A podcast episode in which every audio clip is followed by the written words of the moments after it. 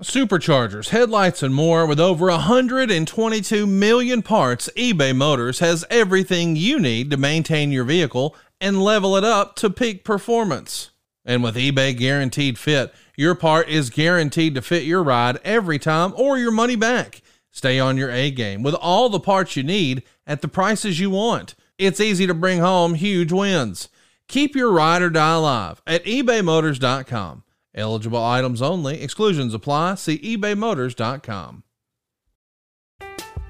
I'm Alex Rodriguez. And I'm Jason Kelly. From Bloomberg, this is The Deal. Each week, you'll hear us in conversation with business icons. This show will explore deal making across sports, media, and entertainment. That is a harsh lesson in business. Sports is not And, uh, as simple you know, I- as bringing a bunch of big names together. I didn't want to do another stomp you out speech. It opened up so many more doors. The show is called the deal. Listen to The Deal. Listen to the deal on Spotify. Hey, hey, it's Conrad Thompson, and you're listening to 83 Weeks with Eric Bischoff. Eric, what's going on, man? How are you? Well, I'm doing great. I feel like I'm in the middle of a goddamn forest fire here. I'm just surrounded by salacious fires in California, Utah, Montana, Colorado, and all of this smoke is settling right into Cody, Wyoming. So I woke up this morning feeling like I, like I was out in the middle of the woods in the middle of a forest fire. It was brutal. But uh, other than that, I'm doing great. It's a beautiful Sunday afternoon. Well, I'm glad you're with us, and uh, hopefully everybody is safe and everybody's doing okay. Uh, man, there's just uh, a lot of weird stuff going on, but nothing weirder than when the Macho Man himself came to WC. Yeah, brother. How's that? I think everybody has a Macho Man impression, do they not? Oh, God, it is the easiest impression in the world to do. Why do, you, Anybody could do a Macho Man impression. why do you think that is? Why do you think he's um, the one everybody sort of gravitates to? Well, I mean, it's an easy impression to do. Easy impression to do. All you gotta do is growl. Right. Get your lips together, brother, and kind of growl from the your voice. Kind of drag out your vowels, you know I? it's just an easy one to do.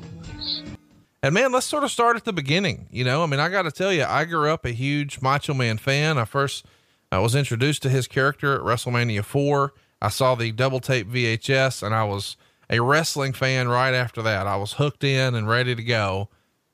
And he was sort of, uh, you know, I guess the number two star in all of wrestling. Tell me about the first time you met Randy and what your perception of him was before you guys actually started working together. my perception of Randy, um, I mean, clearly I put him, you know, in that that top category in WWF at that time. Uh, you, know, you, you referred to him as number two. I think everybody looked at Hulk Hogan, Randy Savage, you know, interchangeably to a degree. Hulk, Hulk being kind of the icon of the hood ornament of WWF back in the 80s, early 90s. But Randy was right up there. Uh, I didn't, you know, before coming to, to WCW, truth be known, I didn't watch a lot of WWF content. I, I was certainly aware of them, and I did watch it occasionally, but I, because of, you know, my, I guess my age or, or, or, or the way I grew up as a wrestling fan, I was still kind of I favored you know the AWA. I favored my local promotion more than I did the WWF, and in large part because I was just more familiar with the local characters that I grew up watching in AWA. So I didn't really gravitate, you know, when when WWF was really making their move in the mid 80s and late 80s, I didn't like immediately jump on the WWF bandwagon. So, truth be told, although I was really aware of Randy, you know, as a wrestling fan, even a peripheral one for WWF, um, you'd have to be blind not to have been. But I, you know, I didn't follow him closely. I just knew he was one of the big stars, and I didn't think about him too much until um, actually about a year before we hired him. And Bob Dhue, who was my counterpart, you know, he wasn't my boss, but he and I both reported to Bill Shaw. Uh, Bob was in charge of the Omni. He was in charge of arena events. He was in charge of licensing and merchandising, uh, marketing, that type of thing. I was in charge of the television side of the business. Um, but we were both kind of equal. And Bob Dhue and myself and Bill Shaw, the three of us, went to an event, a WWF event in Phoenix. Now, Bob and Bill both loved to play golf. They were like, you know, avid golfers. They love to play golf. I, I didn't play golf. I, I, I drove the cart, mixed the drinks. That was it.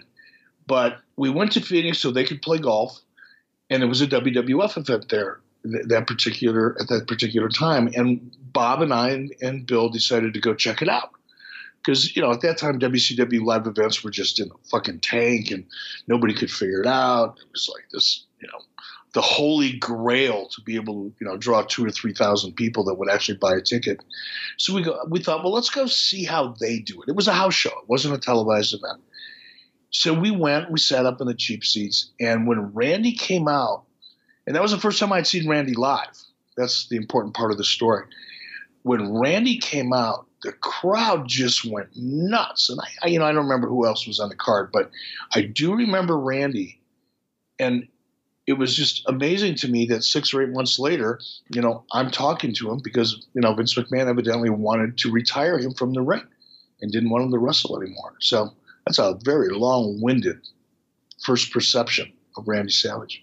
So when you're uh, when you're checking Randy out, I mean, at that point, do you sort of have an idea that, hey, this is this is what I want to do? Um, I mean, did you know right then this is a guy that I wanted or?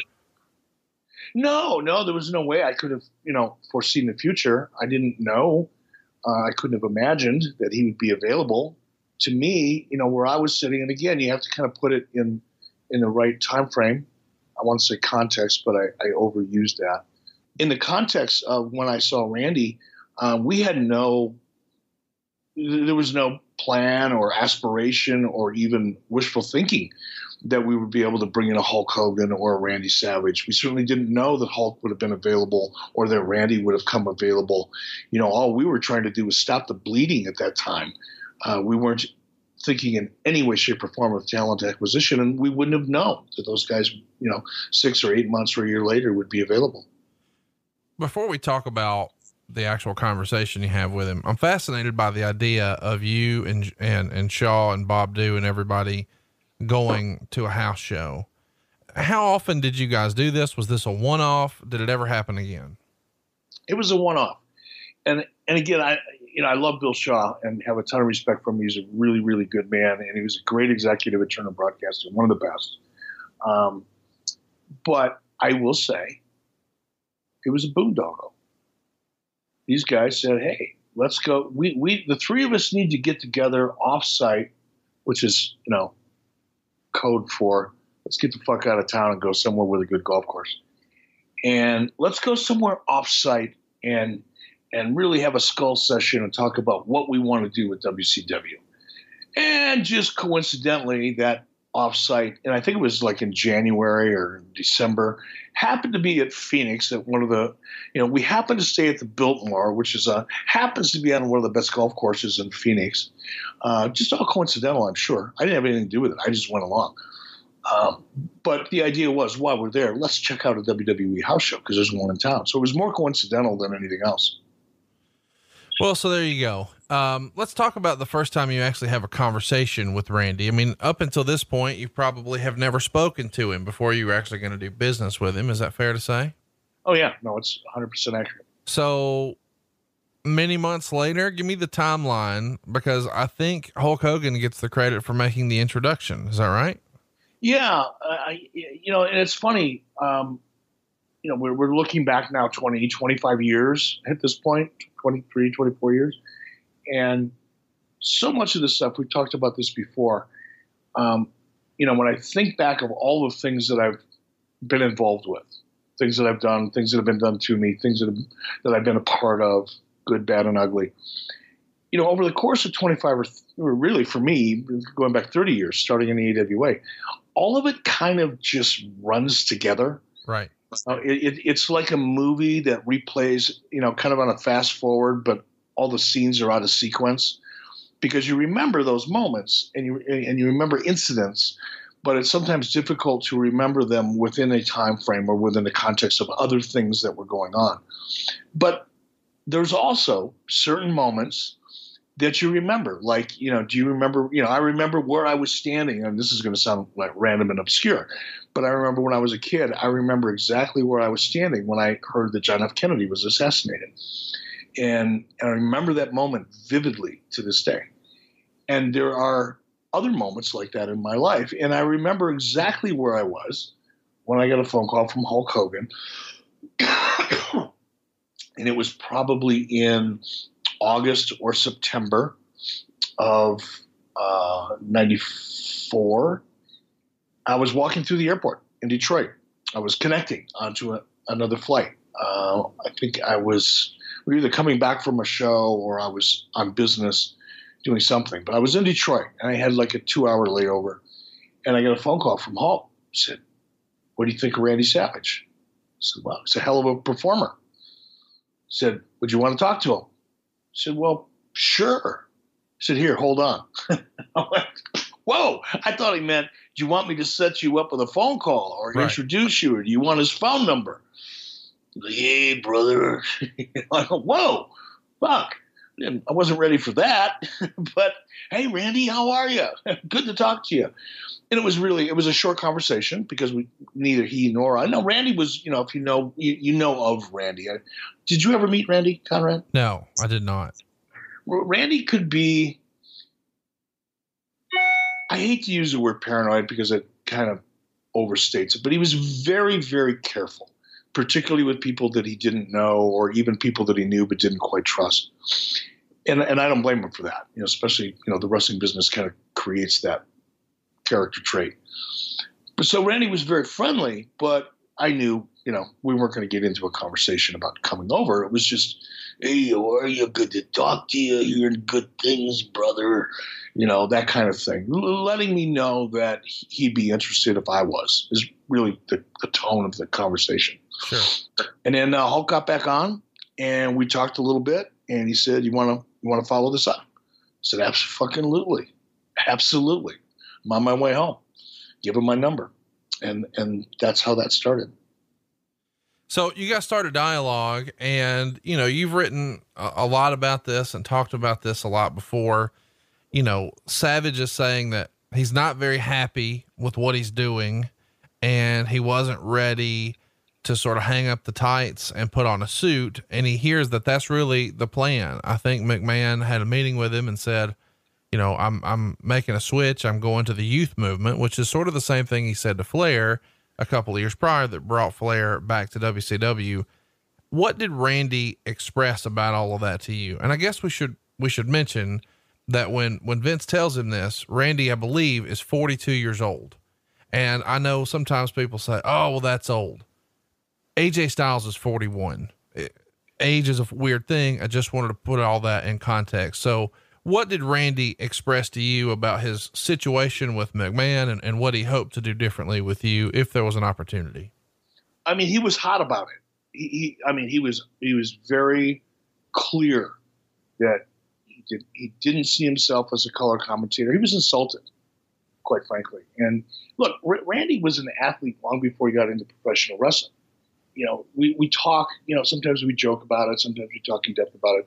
But, you know, the one thing that I think everybody that knew, worked with, was anyway associated with Randy would agree upon.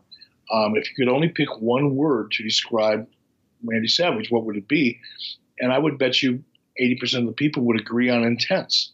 He was just such an intense, and I don't, I mean, it, with himself, he, he was competitive with himself. Um, he, he kept raising the bar for himself in every possible way that, that he could think of. Um, so when he got the word, and this is the way he articulated it to me. All right. Obviously, I wasn't there. I'm not the rumor and innuendo guy. I don't repeat second and third hand shit. But as it was articulated to me, um, he was pissed off about it. He didn't like being in the booth. He thought he had at least five or 10 years left in him. And he believed in himself. He believed that he could still draw major money. And he wasn't shy about saying it. He, he had a lot of confidence. So um, when and he, and he told me that Vince told him that you know he's, he's putting him out to pasture. He's going to put him behind the booth, and just snapped. You know when Randy Savage looked at himself in the mirror at 42 years old, um, and the, th- those of us who have passed that mark, you know, realize that, you know, as you get older, you, yeah, you, your driver's license says you're 42 or you're 52, or in my case, 62. And you, you know that, yeah, you can, you can add, you can, you can do the math, but when you look in the mirror, you don't feel that. You know, at least I don't. Most people don't you know? And i'm sure when randy savage giving his intensity and the level of competitiveness that was just part of his dna when randy savage looked in the mirror at 42 years old and vince mcmahon was telling him he was too old to work you know that didn't go over well at all. He was hot about it. And you were what a few years younger than him at the time? Uh this would have been 94 so yeah i would have been 40 probably. So you're having a conversation about him wrestling what does that conversation sound like? Are you guys talking about, you know, the number of dates and, uh, you know, the particulars about the financial end, or is it more about, you know, what would you do with me, brother? No, he, you know, Randy, we talked a little bit about this on um, Patreon yesterday because I got a couple really good questions from some of our patrons over there about Randy. And Randy could be really difficult and challenging because he was intense and because he was borderline paranoid, you know, if not probably clinically paranoid in some cases. Uh, and that made it really hard until you until he trusted you. Now, later on in our relationship, I had no problems with Randy. Randy was one of the easiest, you know, major talents um, there was for me to work with. I mean, we trusted each other completely. He, he didn't doubt me. But in the beginning, I didn't I didn't have that relationship, so it, it was a little more challenging. But when it came to, um, he didn't have the dates issue. You know, he wanted to know. He was aware. You know, but he knew we were only doing 180 dates a year. You know, he at, at the time he came in, we probably weren't even doing that because right. we had cut, we had cut the guts out of the house show schedule because they were losing money so badly. It didn't make any sense to do any more than you know necessary. So you know he, he, he wasn't concerned about you know being on the road 325 days a year. In fact, he probably would have enjoyed that more, quite honestly, at the time. Um, he he was like Hulk and others who came in from WWF. You know they they looked at WCW as weak when it came to creative. WCW did not have a reputation for having you know a great idea on how to use a lot of people. So he was a little concerned about that, uh, more than a little concerned. And we did talk about that issue. And he, he was concerned about how he was going to be used. But he also knew that Hulk was there.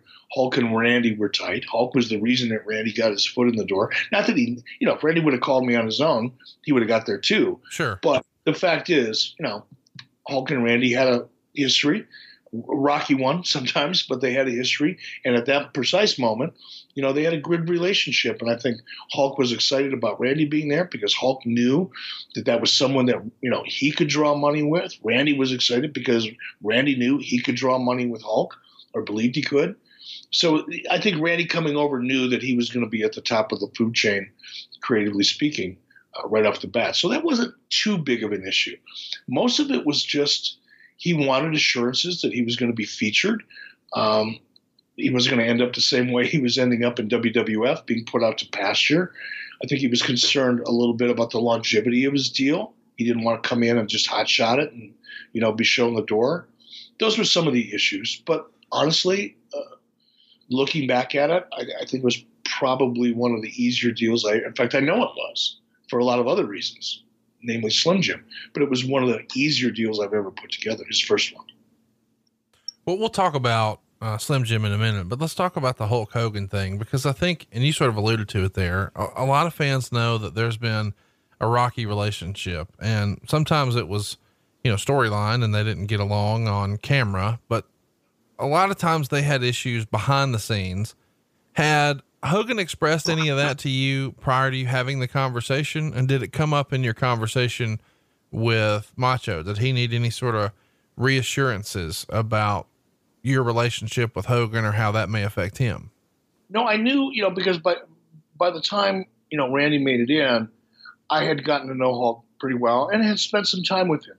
Not only working, but you know, had gone down to Florida and, you know, in an effort to kind of get to know him and build a better relationship with one of our top stars, um, we got into more social kind of conversations uh, as opposed to just pure business. And you know, he he would tell me stories. You know, Hulk is a great storyteller. Um, I wish we could get him to do a podcast with us at least once a month because he's a phenomenal storyteller with great recall when it comes to wrestling events. When it comes to what he did yesterday, um, forget about it. But when, when it's wrestling, and he's got a phenomenal recall, much like Bruce Pritchard in a way. Um, but you know, Randy or Hulk would tell me, you know, about some of the crazy shit you know, that he and Randy went through. And he walked me through a lot of the ups and the downs and the the jealousy with Liz and all of the drama and you know, Liz and, you know, Terry's ex-wife Linda. I mean, I, yeah, I heard it all before I met Randy. Ironically, or interestingly, when Randy came in, he didn't have a bad word to say about it. He didn't imply, he didn't suggest, he didn't he didn't show his cards in any way, shape, or form with regard to having any concern about you know working with Hulk or their, their previous relationship. He was he was a real pro about that. Is it fair to say that the bulk of the issues between Hogan and Randy, in one way or another, involved Elizabeth? You know, I think Elizabeth. Again, now this is just me as a fan right? And and I guess a fairly uh, a spectator with good proximity. Um, I, I, think Liz was probably, in some respects, a catalyst for some of the issues, but the issues were really Randy's. Randy had a desire to be completely in control of his situation. And probably, you know, I didn't hang out with Randy a lot personally. I mean, I, I, went down to his condo. We hung out a couple times, and we did some things socially, and we took a trip or two together, uh, short ones. Um, but you know, I, I, got to know him towards the end. I got to know him fairly well socially as a person, but I think from a business point of view, and, it, and by the way, before I go on, Randy, when he, when he, you got to know, I'm just going to speak for myself. When I got to know Randy, and he and I kind of passed the threshold of just business and me being the guy running the company and him being a top talent, when we actually kind of passed that threshold and became friends, friendlier, um, he was a very relaxed guy to be around. When you caught him in his environment, when I first I remember the first time I went down to his, he had a condo. I think it was in Indian Rocks Beach, Florida, if I'm not mistaken. And I went down, and it wasn't about business. I was just I was going to be in town anyway. He was there, and you know he he invited me down. And Randy was a little bit of a recluse. You know, he wasn't a big social animal. You know, Hulk will go out and, you know, he'll walk through Clearwater Beach and he'll be signing autographs on his way to a steakhouse. And, you know, Hulk is like a walking, talking human billboard wherever he goes. Randy was a little bit more uh, reclusive.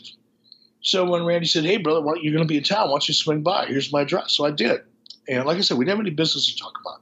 But I remember the first time I walked into his house, there was such a dramatic difference between Randy Savage in his home and Randy Savage in the arena. The, the Randy Savage in his own home was relaxed. He was chill. You know, he was super friendly. Uh, and, and late, I mean, he was just he was just a completely different person. Uh, when he got to the building, you know, when it was business, it's like he had on his he had on a coat of psychological armor. You know, I mean, he was just his eyes were constantly, you know, he's looking around, he's he's listening to every word, he's trying to read people and trying to, to read into, you know, what they're saying based on the way they're carrying their body language. And I mean, he was just so intense that way that they they were dramatically two different people. Um, and I don't know why I went off on that fucking tangent, but there you go.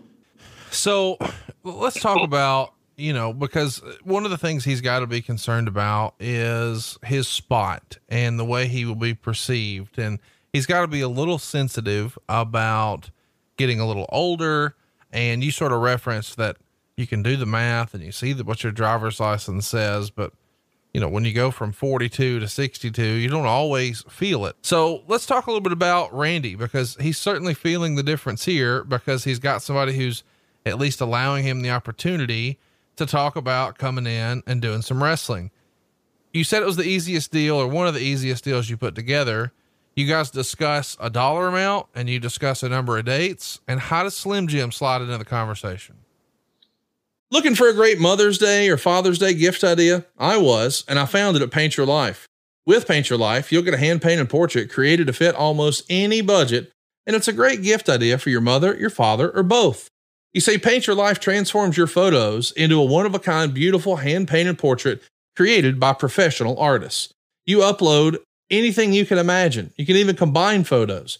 You'll pick the artist, the medium, you can even customize the frame and you can receive your painting in as little as two weeks. You can give the most meaningful gift you've ever given at paintyourlife.com. And there's no risk. If you don't love the final painting, your money's refunded guaranteed. And right now is a limited time offer. Get 20% off your painting. That's right, 20% off and free shipping. To get this special offer, just text the word weeks to 87204.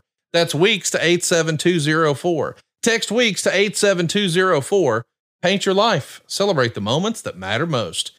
Message and data rates may apply. See paintyourlife.com slash terms for details. I'm Alex Rodriguez. And I'm Jason Kelly. From Bloomberg, this is The Deal. Each week, you'll hear us in conversation with business icons. This show will explore deal making across sports, media, and entertainment. That is a harsh lesson in business. Sports is not And, as simple you know, I- as bringing a bunch of big names together. I didn't want to do another stomp you out speech. It opened up so many more doors. The show is called The Deal. Listen to The Deal.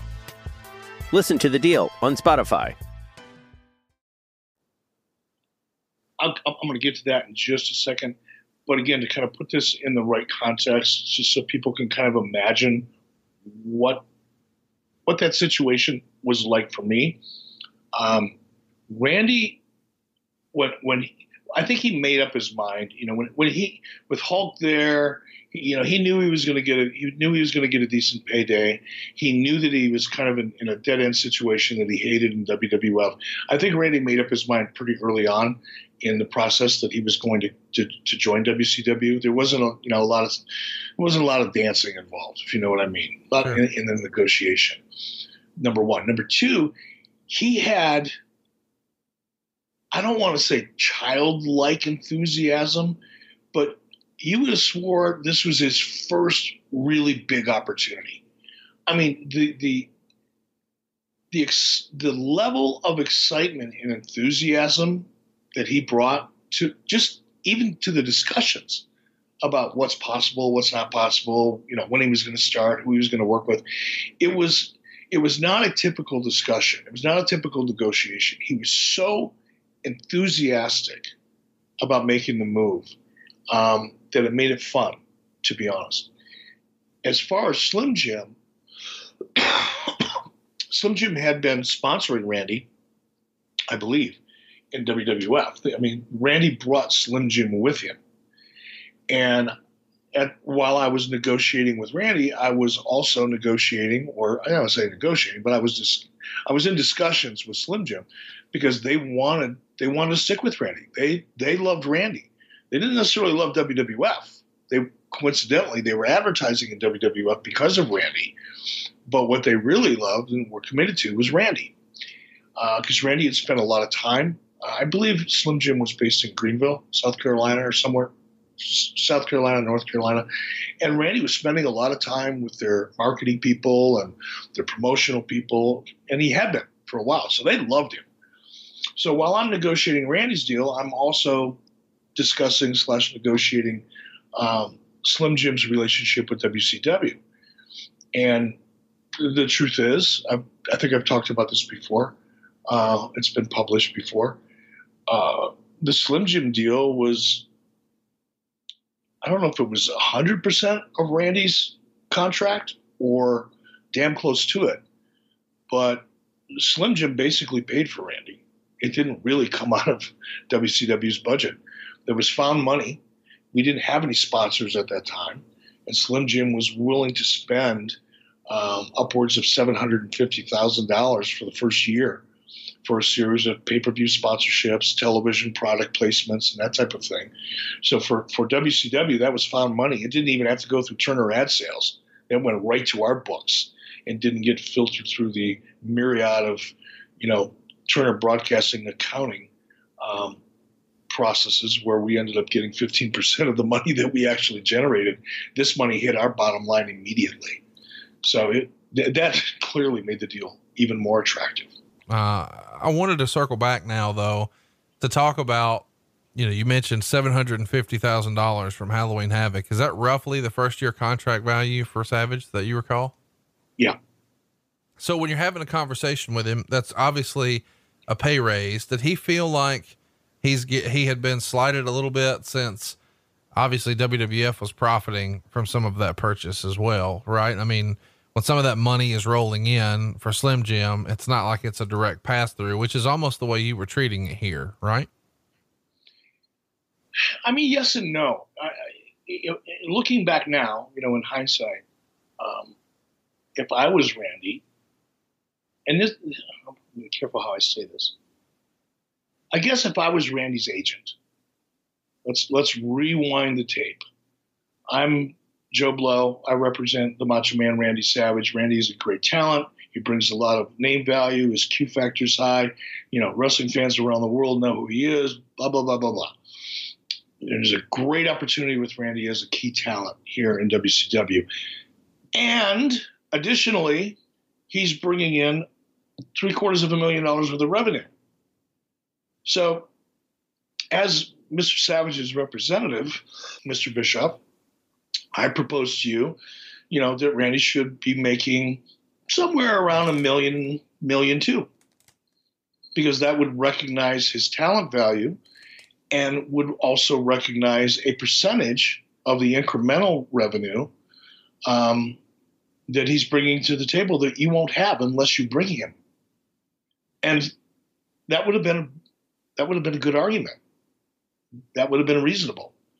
What Randy the position Randy took um, was he liked the, he liked the number that I gave him, and he didn't look at the Slim Jim money coming to WCW as well. He should be getting a part of that. A lot of guys would have, but from Randy's perspective, WCW was making a buck. He's making a number that he's very excited about. I'm sure it was a big payday for him, big raise for him. But more importantly, the money wasn't the most important thing to Randy. This is what made Randy so unique. The money, money was important. Not going to say it wasn't, but it wasn't the most important. The most important is he was going to get an opportunity. and I think he never said it. He never said anything negative about Vince McMahon or WWF. I mean, he was hot. He, he, he disagreed with Vince about you know positioning Randy behind the the announce booth and you know going with the youth movement and all that. He disagreed. He was very vocal and quite articulate about that, but he didn't badmouth anybody. He didn't bury anybody. I think what Randy wanted to do was prove. He wanted to prove to himself. He wanted to prove to, to WWF and Vince McMahon.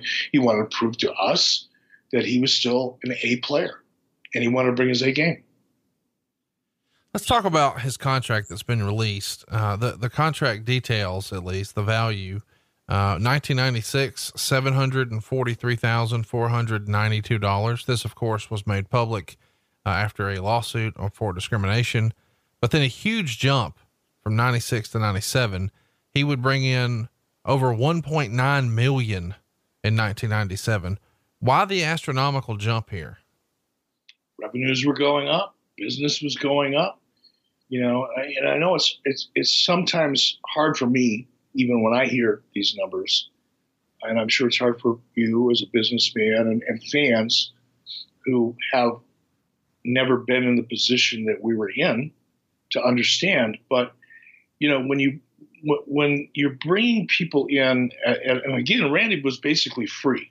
Let's start out with that he, he brought seven hundred and fifty thousand dollars to the table with him, and he and he asked for seven hundred fifty thousand dollars. So basically, he was free in, in, terms of an expense for WCW, if just for this discussion. All right.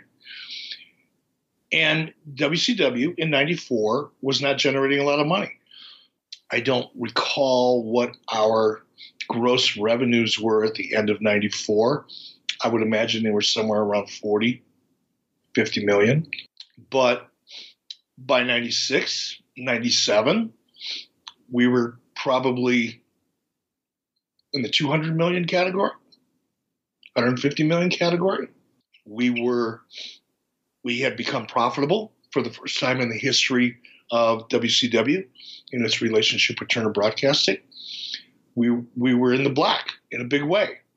And talent now wanted a, a piece of that. And when I say talent, I mean their management, as well as some of the talent. They wanted to share in that. And it's really no different, I guess, than looking at, you know, the rev share model at WWF, although or WWE, although it's it's a more, I guess, sophisticated model. But if you go to a house show and the house show loses money, you don't get bonus. But if you go to a house show and you sell it out, and you're at the top of the card, you know you're going to get a big paycheck as a result. And it's kind of the same thing happened here. So let's talk a little bit about um, something you wrote in the book. You wrote, hurting the WWE wasn't my motivation. I just wanted to make my company better. But you would also continue that, you know, a lot of people didn't always have that opinion. And one of the things that a lot of fans were curious about for all these years is why there was such a lag in the relationship with WWE, maybe Vince McMahon himself and Macho Man because it feels like he was sort of scrubbed from history for a while, not welcomed right away into the Hall of Fame, certainly not acknowledged until after he passed. And a lot of people have bought into the silly rumor and innuendo of some sort of falling out with Vince over an inappropriate relationship with a member of the McMahon family. When did you hear that silly rumor? And what did you believe to be the situation between Savage and McMahon? you know, I didn't really hear that rumor until, God, long after Randy, you know, joined WCW. And again, Randy never, he never buried anybody at at WWF, WWE. he never had a bad thing to say. Uh, it's almost like you know that part of his life that was his life, and he didn't. Unlike a lot of guys who kind of constantly referred back to their time at WWF, and I want to be careful how I say this because sometimes I speak in shorthand and people hear something different than I really want to say. Um, there were people who had worked for WWF and worked for Vince McMahon who would come to WCW. And of course, they would tell me things or relay stories or frame things in such a way as to make me think that they were not not only not loyal to WWF, but really wanted to to drive a stake through their heart. You know, they, they would badmouth people. You know, they badmouth Vince McMahon. They badmouth, you know, Kevin Dunn. They badmouth whatever. I mean, I heard that all the time. And I, even though I was young as an executive, I didn't really have that level of experience as an executive, I knew, you know, they're telling me what I wanted to hear, which is not unusual, especially in the wrestling business. They're, it is what it is, right? And I, and I began to filter it out. But for the most part, I, I didn't really pay close attention to it because I didn't believe half of it. I, I knew what was going on. Randy was different. Randy didn't do that. Like I said, he never he never had a negative thing to say. And honestly, the the the issue between you know his past inappropriate relationship or whatever it was, it, you know, the first time I heard about it, it was more of a a passing joke, right? Somebody taking a shot, and the, and the way it was, you know, I, I, don't remember where it was. It was on an airplane, I think, on the way to somewhere. The first time I heard about that, because I remember going, "Whoa, get the hell out of here! It can't possibly be true." And but it was it was positioned as almost a joke that it wasn't to be taken seriously, a, a rib, if you will. So it, you know, I took notice of it, but I didn't think about it too much. You wrote in your book too, Randy Savage and Hulk Hogan always had a bizarre relationship. Hogan originally brought Randy to my attention and really sold him, but I noticed early on there was an undercurrent of hostility between them. They managed it, keeping it out of view and working together, but as time went on, it gradually became more intense. Randy could be intensely jealous and insecure. He was one of the most paranoid people I've ever met in my life. To this day, I haven't met anyone as intensely paranoid. And I liked Randy. We got along. I had no business problems with him either. He was very much a straight shooter. He never played games, and you never had to play games with him.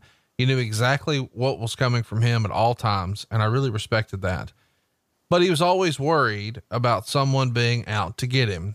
Can you give me an example of that? Someone being out to get him? Because we hear about the paranoia a lot. It is one of the things that people describe as one of his most prominent character traits. Can you think of a time, maybe with booking or another talent, that maybe he was a little paranoid? Did he have a situation with, say, a Kevin Sullivan or another talent, a Ric Flair, maybe? Here's what I here's what I figured out about Randy early on is the worst possible way to communicate with Randy Savage is through an intermediary.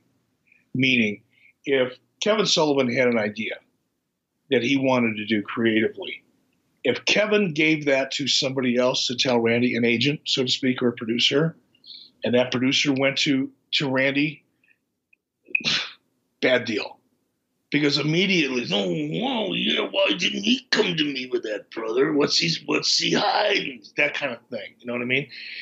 With Randy, if you dealt with it, if you looked him in the eye, this is what I found early on, like the first time I met him. If you if you kept eye contact with him, the conversation went pretty well if you allowed yourself to get distracted in the middle of a conversation by looking at your phone or looking around the room, he would he'd read that. I mean, he had an amazing ability to read people. And sometimes he overread them or misread them.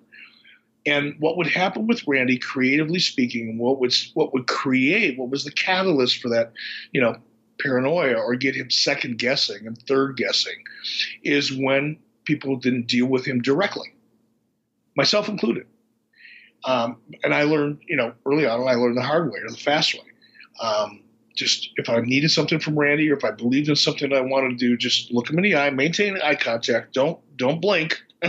just keep looking at him as you're talking talking through it, and it'll be fine. But some some people didn't find that uh, as as easily with Randy, and I think sometimes Kevin Sullivan probably had issues with him. And look, a lot of people had issues with Ric Flair.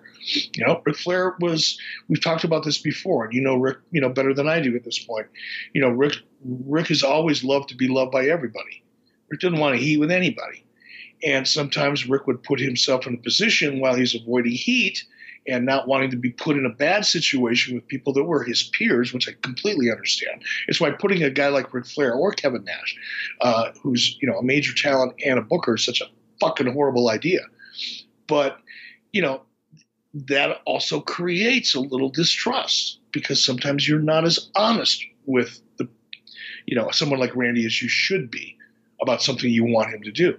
And the minute he sensed even just a fragment of oh doubt or indecisiveness in the way you're presenting something, he would seize upon that and think you're trying to pull something over his eyes. That's why I think, you know, Randy and Diamond Dallas Page, which when I first heard these guys say they wanted to work together, you know, and and I heard, you know, them lay out what they their vision for what they were going to do, I went, well, this is never going to fucking work. Randy's going to shoot Page. He'll he'll just put a bullet in his head before this thing ever gets to, before it ever gets to the ring. You know, because Page had a certain type of personality and Randy had a certain type of personality. What I underestimated and didn't realize is these two guys would just bore holes in each other, you know, staring each other down, working on this thing in a positive way, and they got they got along fantastically because he was Page was hundred percent transparent, and so was Randy. You know, Page didn't know how not to be transparent. He was obnoxiously transparent. He'd tell you shit you didn't want to know. And Randy liked that. And I think that's one of the reasons they worked together, together so well. I guess that's important to mention that when you bring him in, it's coming in on the heels of a Halloween Havoc that was probably a bit of a disappointment. Uh, it was Hulk Hogan and Randy Savage. And when the buy rate number comes in, it doesn't exactly meet expectations. How far in advance of the announcement that you guys had worked a deal out with Randy, which would have been early November 94, did you actually start working on it? Because it certainly feels like a lot of the journalists at the time would think that this signing was in reaction to a poor buy rate. Hey, it's Kaley Cuoco for Priceline. Ready to go to your happy place for a happy price? Well, why didn't you say so? Just download the Priceline app right now and save up to 60% on hotels. So, whether it's Cousin Kevin's Kazoo concert in Kansas City, go Kevin, or Becky's Bachelorette Bash in Bermuda, you never have to miss a trip ever again. So, download the Priceline app today. Your savings are waiting. Go to your happy place for a happy price. Go to your happy price, Priceline. What's up, everyone? It's Reality Steve, your number one source for all things Bachelor Nation and reality TV. Every day, I'm giving you the behind the scenes juice and your info on all your Bachelor Nation stories and also interviewing some of your favorite reality stars. My name has been synonymous with spoilers, but I'm so much more than that. Give me a listen. The Reality Steve Podcast, part of the Bleav Network. Just search B L E A V on YouTube or wherever you listen. No, that's not true. Again, you know, second, third hand, fourth hand information, or at, at best, and, and probably what those journalists were writing about is just them sitting in their basement in front of their computer, taking a wild ass guess and just making shit up. Uh, it wasn't in a react. There was never a reaction to a poor buy rate to suggest. I mean, just think, just okay. So now you're going to get me fired up. Just all anybody has to do. You could hate my guts. If you're listening to this show and you're a big Dave Meltzer fan and you think all I do is, you know, bury Dave Meltzer, whatever. Have it. Believe whatever the fuck you want to believe. I really don't care. It's not going to change my life. But if you want to just kind of make yourself a little smart for a minute and, and sit back and go, well, wait a minute. The only reason they signed, according to, I'm assuming it was Dave Meltzer, could have been somebody else. The only reason that they signed Randy Savage was because of this piss poor buy rate at Halloween Havoc. Now, if you believe that, or if you wrote that and you believed even a portion of it when you wrote it and published it, you would have to not understand or even be aware of the fact that Randy Savage came with a seven hundred and fifty thousand dollar fucking paycheck that he put on the table when he walked in the door. To be clear, it wasn't written that. Um, I mean, he even wrote Dave. The beginnings of the negotiations with Savage preceded the Hogan Flair match, but it does feel like, hey, maybe they knew they needed another money opponent because I think one of the silly stipulations here, even at Halloween Havoc, was this was a retirement match and Flair lost, so he's going to go away. And of course, that step never stuck, especially in WCW. So of course he's coming back. But I think the thinking is Hogan maybe wanted to go back to what he knew. How much of that do you believe is true that he drew the best WrestleMania buy rate, you know, in a long time, a huge numbers at WrestleMania 5. It exceeded all expectations. And they never really did a singles rematch in the WWF. They did tag matches at SummerSlam and things like that. But as far as them one on one, it hadn't been done in a while. And the last time they did it, it was hugely successful. And Hogan is the guy who puts you on the phone with him. So some of that of uh, Hogan wants to go back to what he knows makes sense, does it not? I mean, it can if you wanted to. I mean, if you want to buy into that theory, and if you want to ascribe, not you, but if a reader or a listener wants to, you know, buy into the theory that the only reason that we brought, brought you know, Randy in was the reaction, the way this was set up, you know, to a poor pay per view, and feeling like we had to have another big money opponent for Hulk Hogan, and that was it. If you want to believe that, you can, and you'll probably find a way to justify it by referring to you know Hogan going back to what he knows, because that's partially true. Sure, we, we all know that. I've talked about that before. Here's the real reason. The real reason is because we saw growth from the time we saw we, we signed Hulk Hogan, we were starting to see positive growth. We were shoring up our expenses. We were watching our financials. We saw indicators that led us to believe that if we kept building our roster, and the initial idea when I first came in. You know, to change our brand perception from being the little tiny southern, you know, Me Too kind of wrestling company who couldn't even get a free drink at a, at a major licensing and merchandising show or couldn't get anybody at DirecTV to really pick up the phone and take our phone calls because our pay per view sucked so bad, or couldn't book an arena anywhere in the country because everybody knew we couldn't draw. It's, the only way we were going to fix those things was by bringing in talent like Hulk Hogan, like Randy Savage. Hulk Hogan worked. Bringing in Hulk Hogan from a business to business point of view, not from a Dave Meltzer point of view, okay, not from your average wrestling fan point of view but from a business to business perspective, bringing in Hulk Hogan had a significant impact on WCW's bottom line.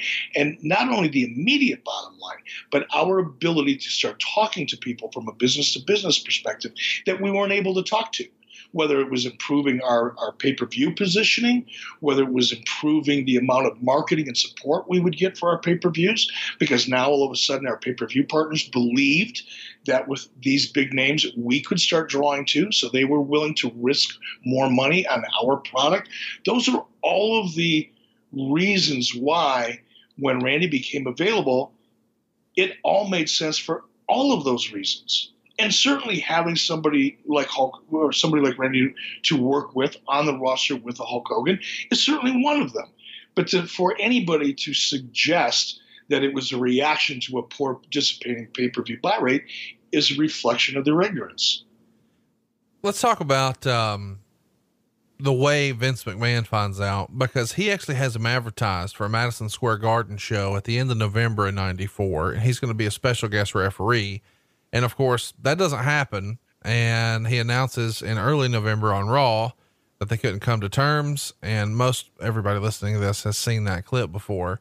And then you guys debut him on WCW Saturday night with an interview with Mean Gene Okerlund. And I think this was done at Center Stage in Atlanta.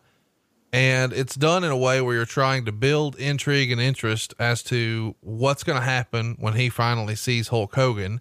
And he teases in this promo that he's going to be at Starcade and he wants to see Hulk Hogan, but he's not sure if he's going to slap him or shake his hand.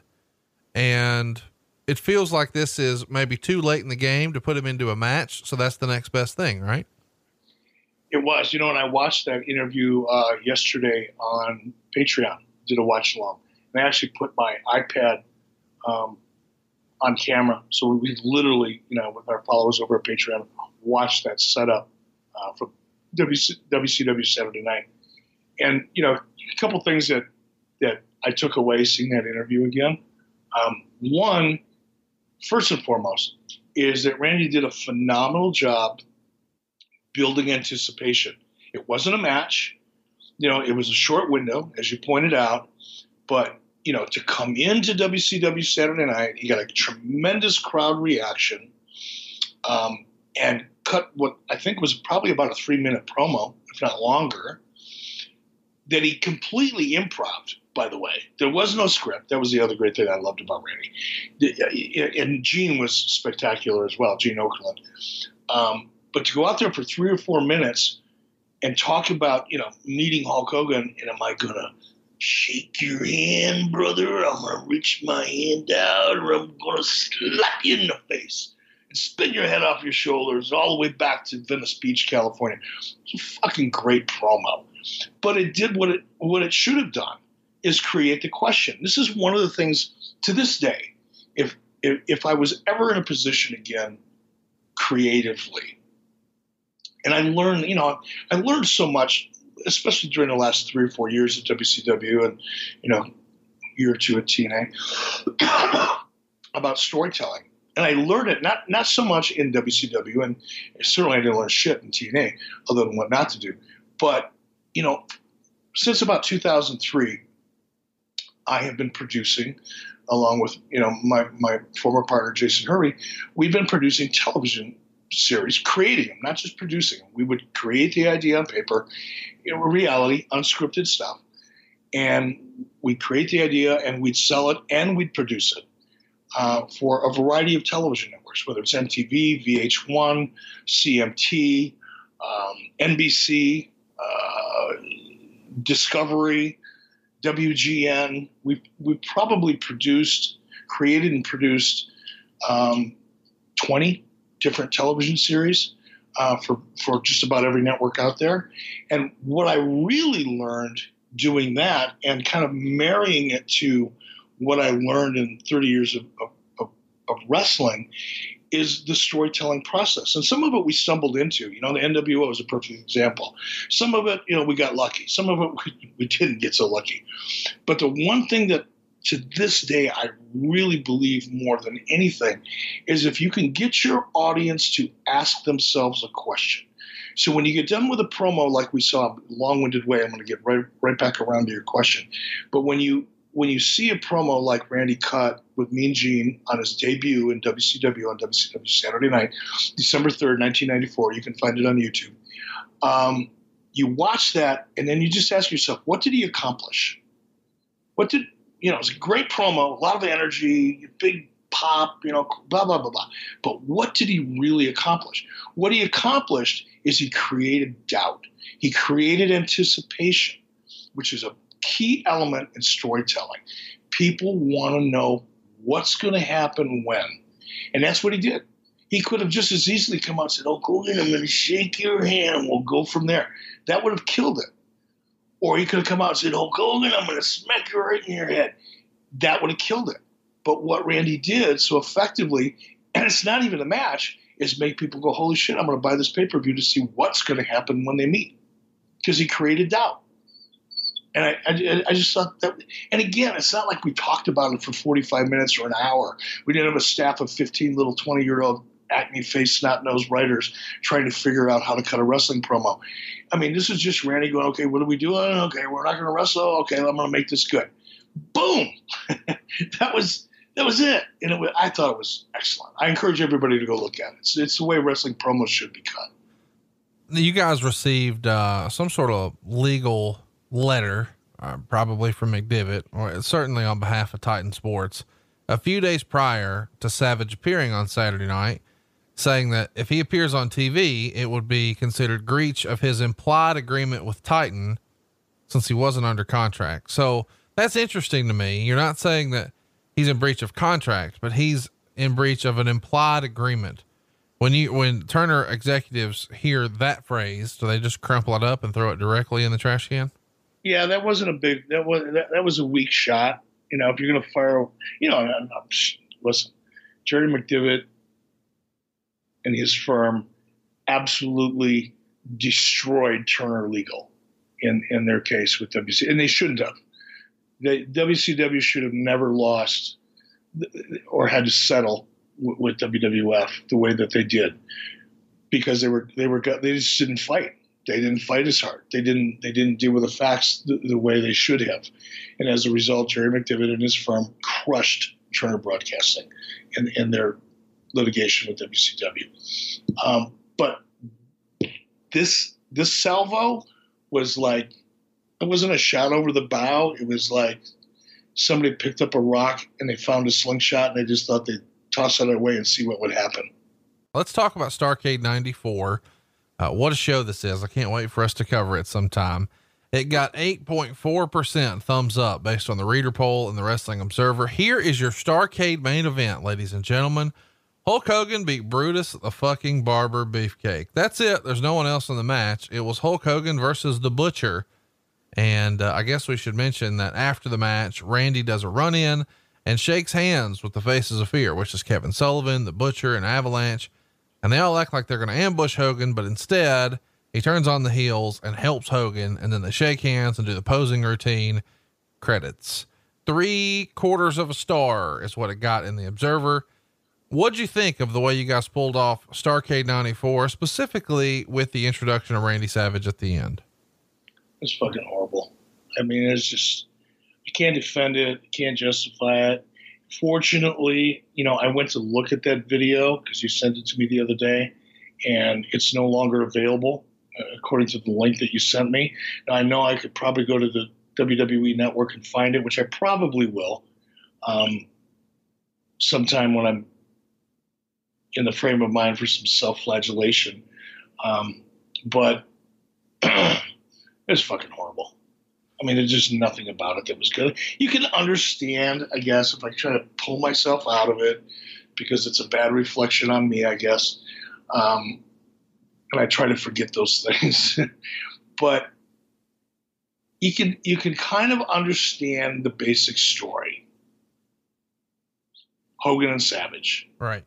There for a minute, we thought Savage was going to be against Hogan, but no, he's going to be his partner. And we all know that that would eventually, you know, lead to a split somewhere down the line. It's not a it's not a difficult story to figure out.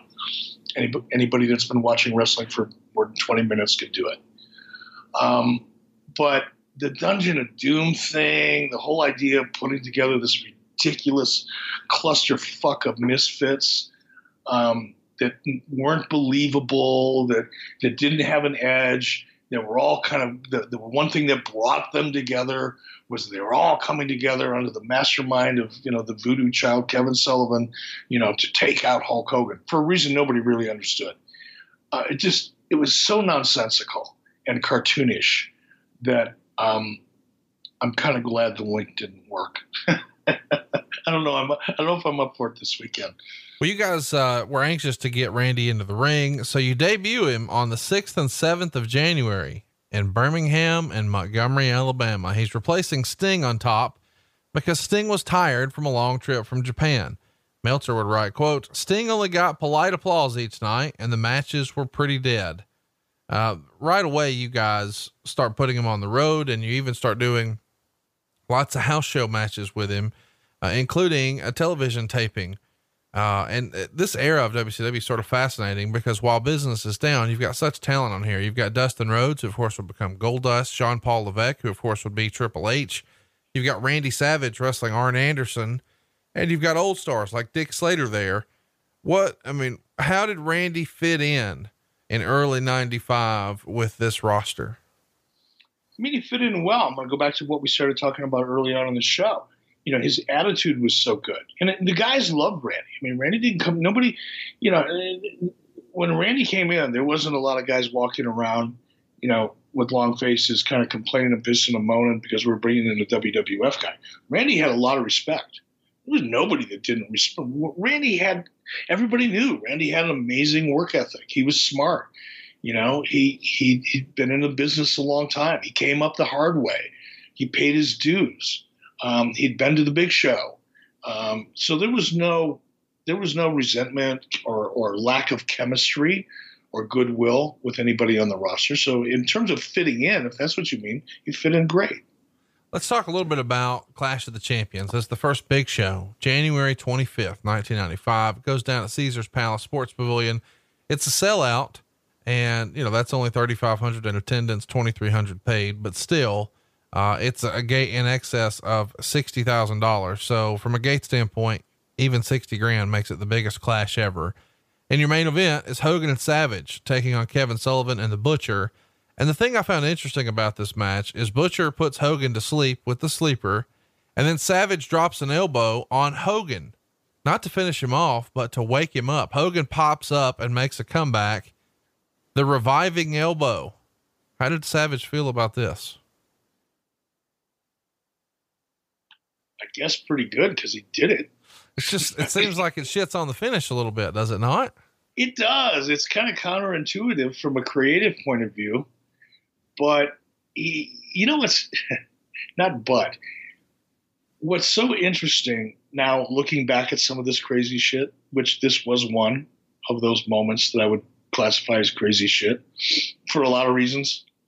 Um, but when one of the fun things for me was, let me back up. I'm going to preface this, and I've said this before. I want to say it again.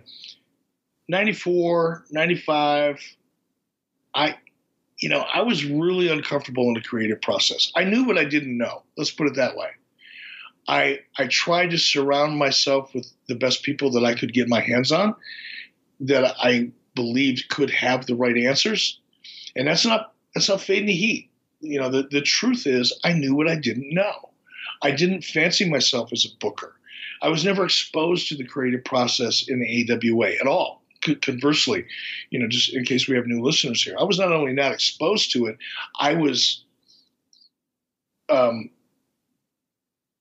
framed out of it. I mean, I, I was there was a no fly zone for me. If I would have tried to get anywhere near it, if I would have even asked a question about the creative process or a decision or a storyline, you know, Verne Gagne would have booted me in the ass and shown me the door. So it was an alien world to me in AWA. When I got to WCW, I'd show up on Sunday night. I'd do what I needed to do as an announcer, probably Monday, Tuesday, sometimes on Wednesdays, and I'd get on a plane and I'd leave. I had nothing at all to do with the creative. Now, I was a fan, like a lot of people listening to this, and I had opinions, but I didn't really understand the process. So by the time I got put into the position of executive producer or even as vice president, I, I that whole world of creative was alien to me still because I had never really been exposed to it. So I would sit and listen and watch some of the people that I put, you know, whether it was Ric Flair, Kevin Sullivan, Dusty Rhodes, certainly Hulk Hogan, Randy Savage, some of the other talent Sting. You know, I'd listen to these guys lay out matches because I wanted to learn. I, I knew what I didn't know, and what I didn't know was the detailed process and the psychology of putting things together, right? So this was early in my educational journey, if you will, from a creative point of view. And I would sit and listen to Hulk and Randy. And these two guys were like, they were like gasoline and flamethrowers. They'd start out, and, you know, these conversations would start out. Well, now I'm talking about great ones, okay? Fun ones, all right? Not that the end result always turned out great, but in this case, you, you'd watch these guys laying these things out, and Hulk would like throw a gallon of gas on the fire, and then Savage would come back with you know another flamethrower, and it would just they would just try to over the top each other, and sometimes it would just get out of hand. It would get crazy, and I think that's probably what happened here. Is they just started laying this thing out. They get excited, you know, working with each other and visualizing how this is all going to work. And all of a sudden, somebody throw out a wacky ass idea. You know what, brother? You're going to go to sleep, and I'm going to come off the top rope and drop an elbow on your skull, and you're so tough, you're going to wake up, you're going to kick out. They won't expect that. Well, that's true. but a lot of times, even the guys didn't think through the ramifications of moves like that. I mean, we still see it today. It's not unusual today to see silly shit just like that um, that is kind of a finish killer or uh, just takes things from the believable to the unbelievable um, with with spots and finishes and things like that. But these guys were, you know, they, they were vulnerable to that kind of high spotitis too. You know, they they'd get it occasionally. Let's keep the good creative rolling. February 95 brings a Super Brawl. We get Savage and Sting here teaming up to take on Avalanche and Big Bubba Rogers. Of course, the baby faces get the win. There's a great promo here that you should go out of your way to search. Uh, you can just throw it in your Google machine. Macho Man is not talking. That's a fun promo with Sting and Macho Man here. Macho Man has ruined all the house shows, uh, or almost all of them, especially the really smaller venues, you know, places like Gainesville or Amarillo or Waco. And I guess here at the time, he's got to be having some sort of positive impact on house show business because Hogan's not working the majority or any of these house shows. So he's sort of the headliner by default. Let's talk about Uncensored, March 19th. Uh, this is a, show I can't wait for us to cover in long form sometime. But on this card, we get Randy Savage getting a win over Avalanche.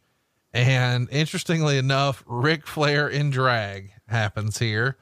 Uh, wow. Tell me what you remember about the idea to put together uh, Savage and Flair, obviously, they had a world title match at WrestleMania 8, so fans know about the history. But Ric Flair and drag, who booked this shit? Rick. That's so great. I mean, come on. I mean, you asked the question. He's your future father-in-law. Chat me up. what did you think about um, the decision to put Flair and Savage together? That's a Flair call. I think it was a Flair call. I think it was. I, I mean, all of us thought it was a great idea, it, it, was it's not a tough call. You got two of the biggest names in the business. They have history. They've got legacy with the audience. They know the story. Um, how could you not put them together? Even if it's put them together to split them up um, from a storytelling perspective, um, yeah, you had to go with that. Are you kidding me? And you knew, or at least at that point, you know, I believed 100% that you're going to get an amazing product out of it. Are you kidding me? Ric Flair and his ability to not only work magic in the ring, but what he could do with a microphone when he was properly motivated. Uh, Randy Savage, same thing. Um, it had all the potential in the world. Kevin Sullivan has gone on record as saying that Hulk really wanted to have a monster factory and he wanted guys that he could trust. Is the decision to pair Randy with so many former WWF talents a Hogan a Hogan's influence or is it Savage's call? I ask because like Clash of the Champions, they're in there with the Booker, Kevin Sullivan, and the Butcher, the old Brutus, the fucking Barber Beefcake. Super Brawl, he's in there with Avalanche, the old Earthquake, and the old Big Boss Man. And then even, you know, at Uncensored, he's back in there again with the old Earthquake, and he's going to be feuding now with Ric Flair. Again, someone he knows from the WWF. Is that based on Hogan's influence to appease Savage, or is that just who you had at the time? And so it's both. Um, Hulk did make, you know, going back to when Hulk, you know, came into WCW. I mean, one of the things once we got past all the, the and I know we're talking about Randy here, but I want to make sure I do a good job answering that question. Once we got Hulk and I got past all of the the niceties and the informal part of the process of, of negotiating a deal, one of the things that became abundantly clear was that Hulk didn't trust a lot of people in WCW. He knew that he'd have heat. He told me that flat out. We still joke about it to this day. I talked to him last night, as a matter of fact, and we referenced something that was going on, and and he said, "I told you, brother, you work with me, you're going to get heat." And and he knew that he'd have heat coming in, and he didn't want to deal with it.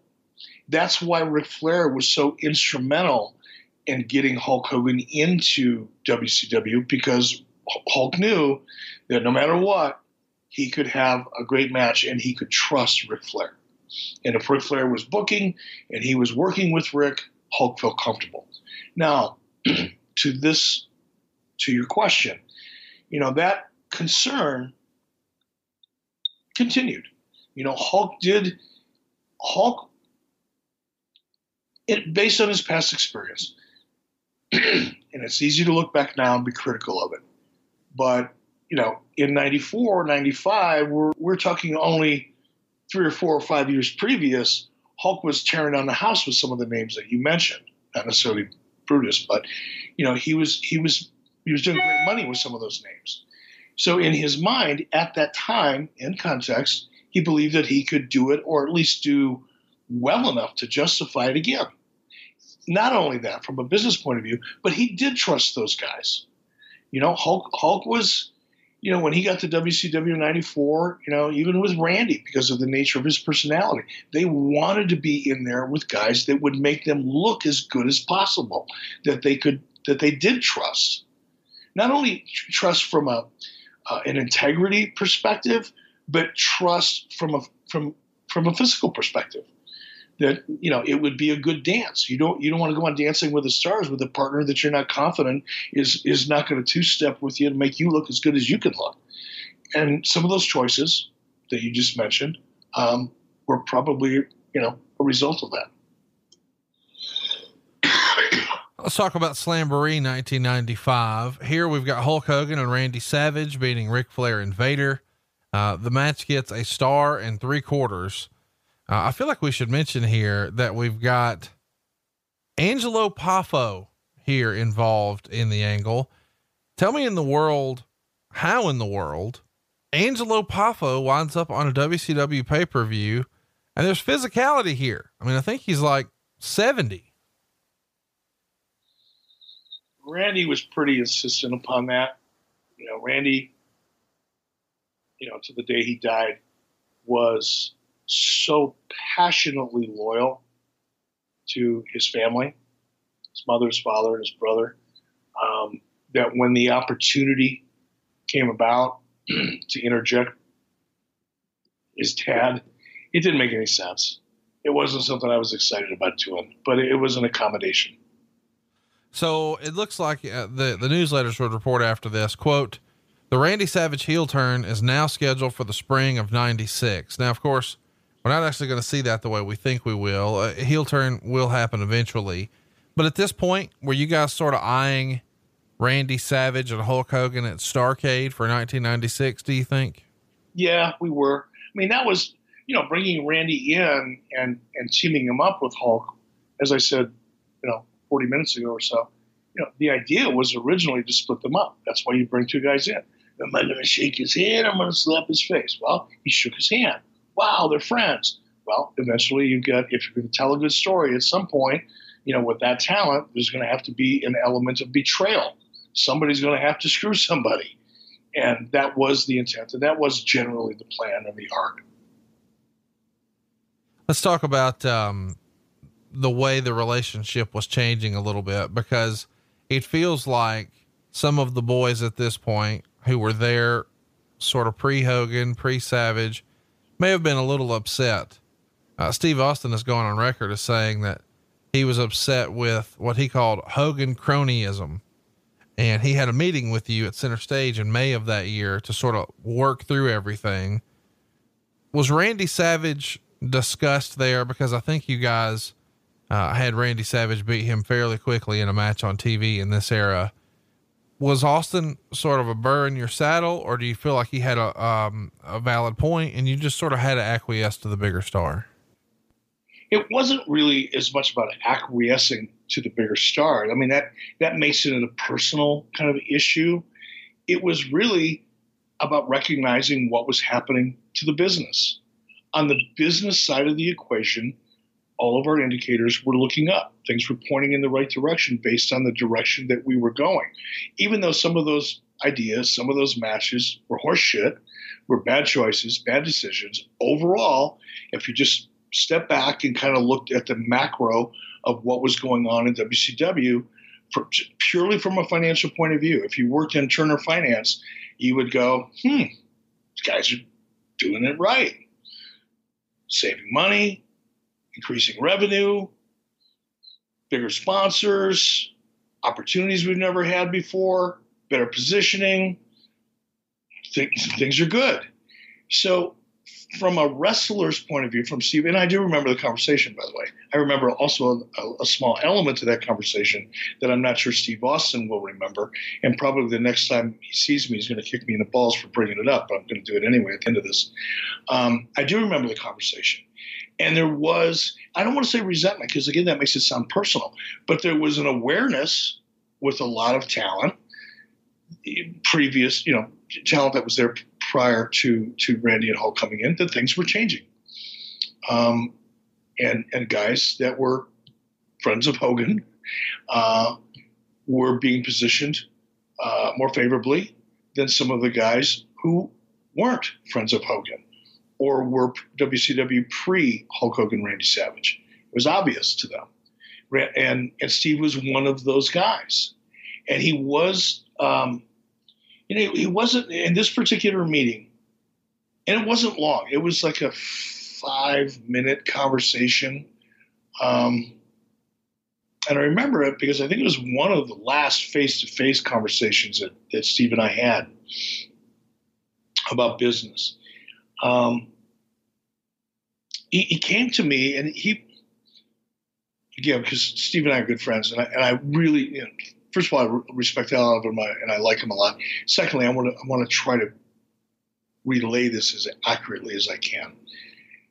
Steve caught me coming out of one of the dressing rooms, and center stage was really really small. You know, you got 60 or 80, you know, wrestlers there, whatever it was, 40 or 50 wrestlers. You've got 25 or 30 production people running around. You've got office people running around, and the rooms are all the size of, you know, janitorial closets. So it was a really, really, there was no place to go sit and have a conversation, uh, really. So uh, Steve caught me coming out of one of the, the smaller dressing rooms and pulled me aside and started to have a conversation about, you know, his role know, what, what's what's going on with him, and you know, some of it had to do with you know a lot of the guys that we were using that were, as I refer to, friends of Hogan's. Um, but Steve also had a suggestion. Steve, if you don't remember this, I'm sorry.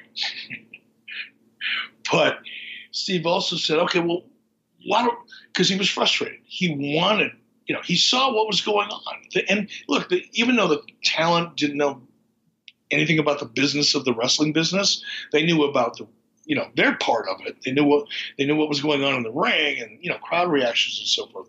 But they weren't exposed to the business side of the equation the way the rest of us were but they could still see the handwriting on the wall. You know, the information was getting out. House shows were doing a little bit better.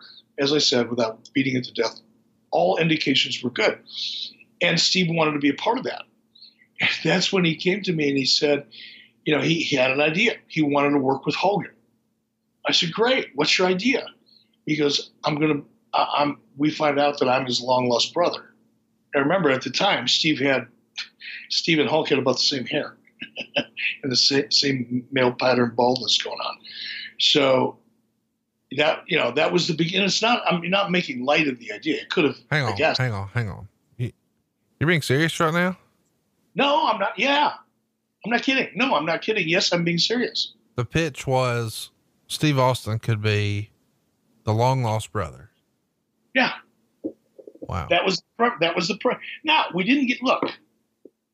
It could have been a phenomenal idea had we sat down and Steve detailed it and laid out an arc. There could have been an amazing story there. I mean, it sounds a little, you know, ridiculous, just the way I'm laying it out to you right now, because there was no depth to it, there was no story to it, there was no beats to it, there was no twists and turns to it. It was just, okay, I got an idea. Here's here, here's basically it. I'm Hulk Hogan's long lost brother. So, you know, because we didn't have time to sit down and talk about it, um, and at least, you know, Steve was offering it up. He wasn't just bitching and moaning to his credit. He wasn't being a, a dick. He was looking for a way to integrate himself into that that that category with Hulk. He wanted to work with Terry. And and he only had like two minutes to pitch his idea.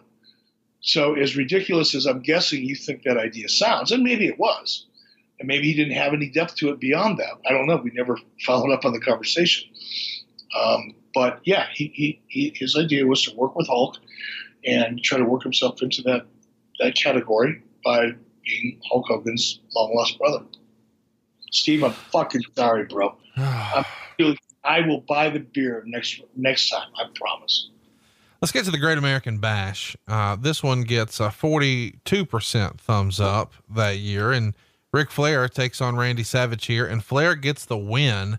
It's a four star match, great reviews uh, from Dave Meltzer, who even goes so far as to say anyone who says Flair is washed up as a worker can eat it. As a draw, maybe another story. It's been years since Savage has put out like this.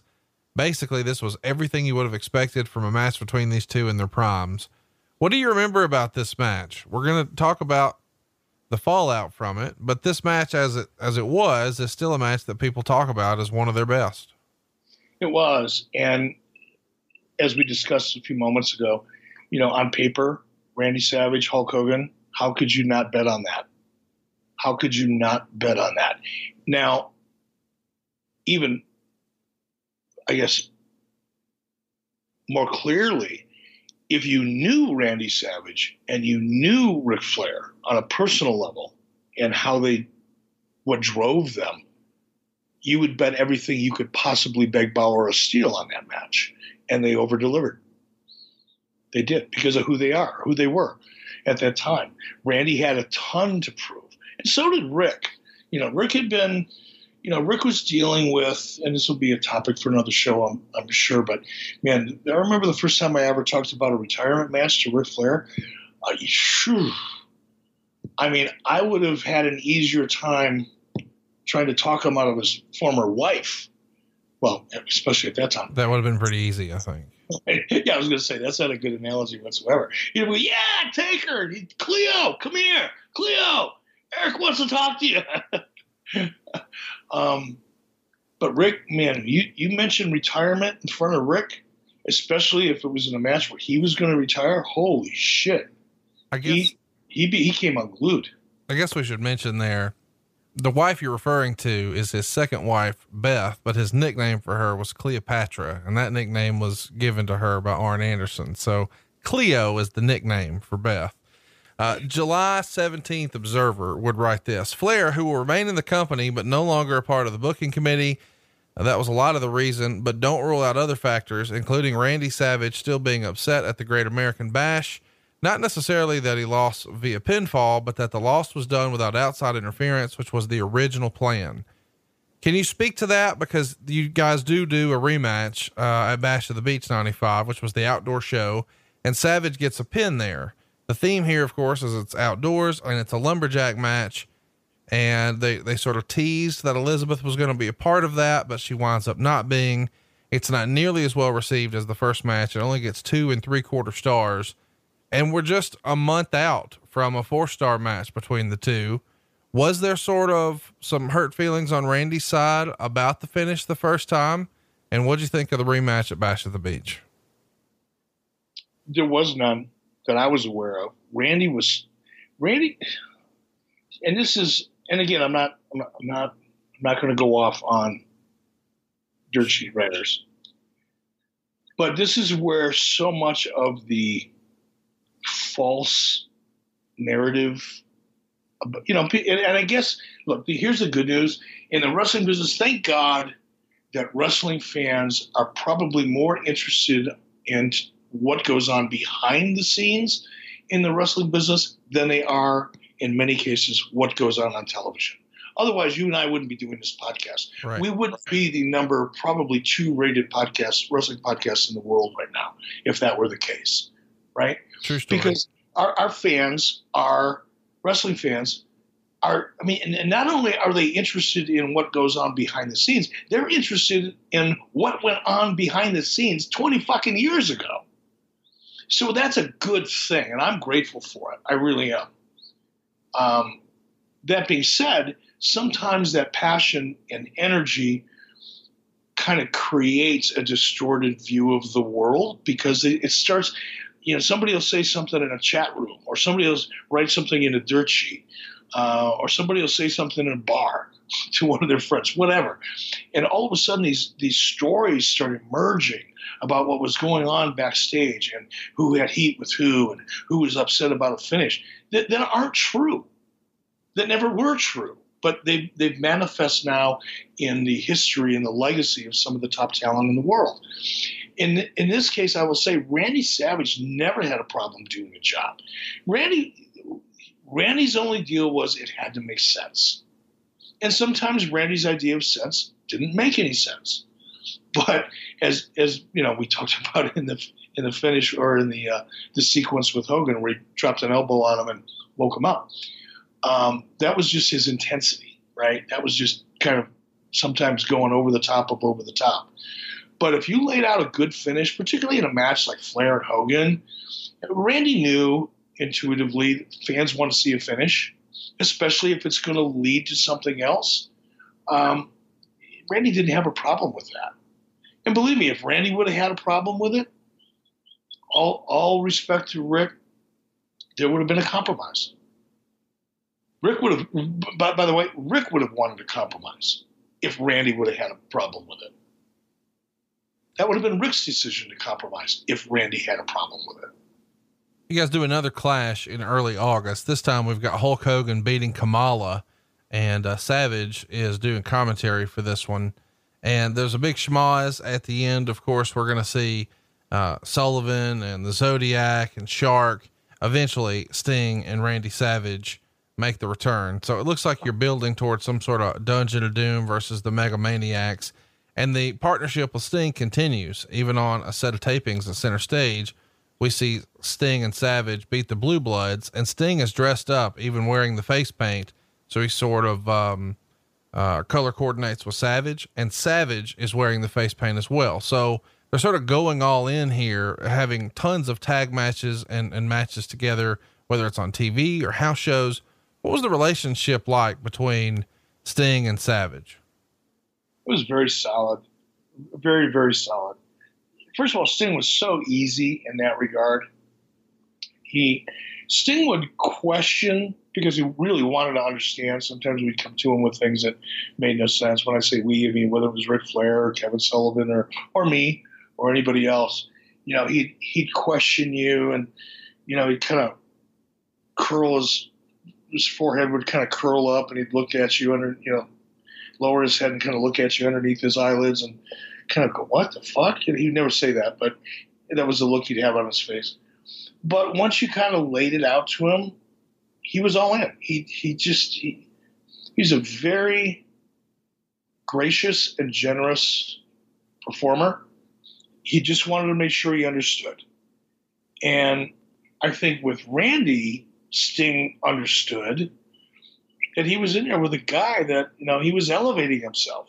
You know, it wasn't like he was diluting his character by putting over Randy's, and Randy conversely was putting over Sting's. I mean, how, how could you not get excited about that?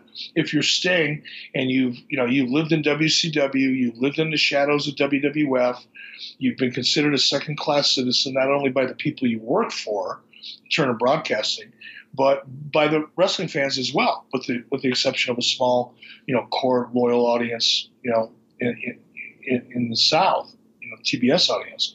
So for Sting to have an opportunity to work with somebody on Savage's level that was equally as generous and and and you know hoping to elevate you know themselves and each other simultaneously, how how could Sting not be excited about that? He and he was. What was the uh, reaction to Luger coming back? Luger, of course, had been in the WWF, and Savage had obviously worked with him there. A lot of people would say that Luger wasn't um, the best person to work with, the best co-worker. Do you remember having any sort of conversation with Savage or hearing any sort of whispers about Savage and Luger having some sort of iffy relationship at all? I'll go back to what I said. This is one of the things that I admire about Randy. You know, people ask me about him and what he was like, and there, there's a lot. Um, first and foremost, I love the way he treated my kids know, and that's how I judge people for the most part. It's, it's not how how they necessarily what they do, what they say. Well, I judge them by what they do, but not so much what they say or what my perception of them is, but how they treat people in, individually. And I I watch Randy, and there were times when, you know, down at Disney or at a pay per view or on the road, Sturgis, whatever. And my kids were almost always around, you know, in the summertime when they weren't in school.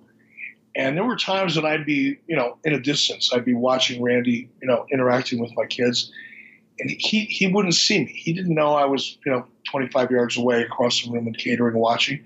But I watched how he treated my kids, and he he was genuine. He wasn't he wasn't doing it because they were my kids. He was just genuinely a good human being, and he treated kids well. He treated a lot of people really well. Um, the other thing that I, I, I admired uh, about Randy, one of the things is just, as we talked about a little earlier, his directness. He was just so easy to communicate with. You didn't have to read between any lines. I'm sorry, I need you to help me out. I can't remember the first part of the question. Just about Luger and, and Savage and uh, when he okay. comes, you talked about how he really got along great with Sting. Did that change with Luger or was it very similar to Sting? No, and I'll, I'll go back to the question. I went off on a tangent about, about Randy and how he treated my kids and other people. The other thing I really liked about Randy is he didn't badmouth people. If Randy had an issue with somebody, he dealt with it directly. He he didn't he, you know he didn't badmouth people. He didn't bury anybody. Not that he never did to me. I, I only know I only know what I know in, in terms of my relationship with Randy. He never had a negative word. He may not have said anything about Luger, and maybe that was Randy's way of uh, dealing with someone that he was uncomfortable with for whatever reason, if indeed he was. But he never, when we brought Lex back to answer your question specifically, um, he never had a negative thing to say. I, I, would have never guessed that there was heat between them if there was. Well, I didn't know that there was. I just know he's a, a rather polarizing figure. Of course, we're mentioning him because uh, Nitro is going to go down at the debut, and um, that's where we see Luger return. Uh, the upfronts or the press conference, as it were, when you guys are announcing Nitro, Flair's not there. Savage is. There's got to be some sort of licensing strategy because you've talked a lot about the business of the wrestling business. Given his association with Slim Jim, it's a no brainer to have Savage represent you at that, is it not? Of course it is. And, it, and it's also, and I could I could understand, and I don't know, you know, Ric and I have never talked about this, and maybe you have with him. I, I don't know. Um, I don't recall Ric taking exception to that. He didn't care. Um, but I, I do know that for me, for Turner Broadcasting, for TNT, Brad Siegel, um, we had to let people know that we weren't just the same old WCW. No disrespect at all to Ric Flair, to Arn Anderson, to Sting, you know, to to whoever was helping to keep WCW even alive during all that time up until Nitro. But the hard, true reality was that we needed to convince advertisers uh, and cable systems that we're the fucking real deal. And Randy and Hulk were, you know, a means to that end. So let's talk a little bit about, um, you know, what we're building towards. And I, and I think everybody knows that we're building towards the big World War III discussion. It's our number one requested topic. But on our way there, we're sort of priming the pump a little bit. Halloween Havoc, we see Randy Savage pin the Zodiac, which is Brutus the fucking barber beefcake, in a minute and 30 seconds. And this happens because Zodiac was subbing for Kamala, who decided to quit the promotion rather than do a job here.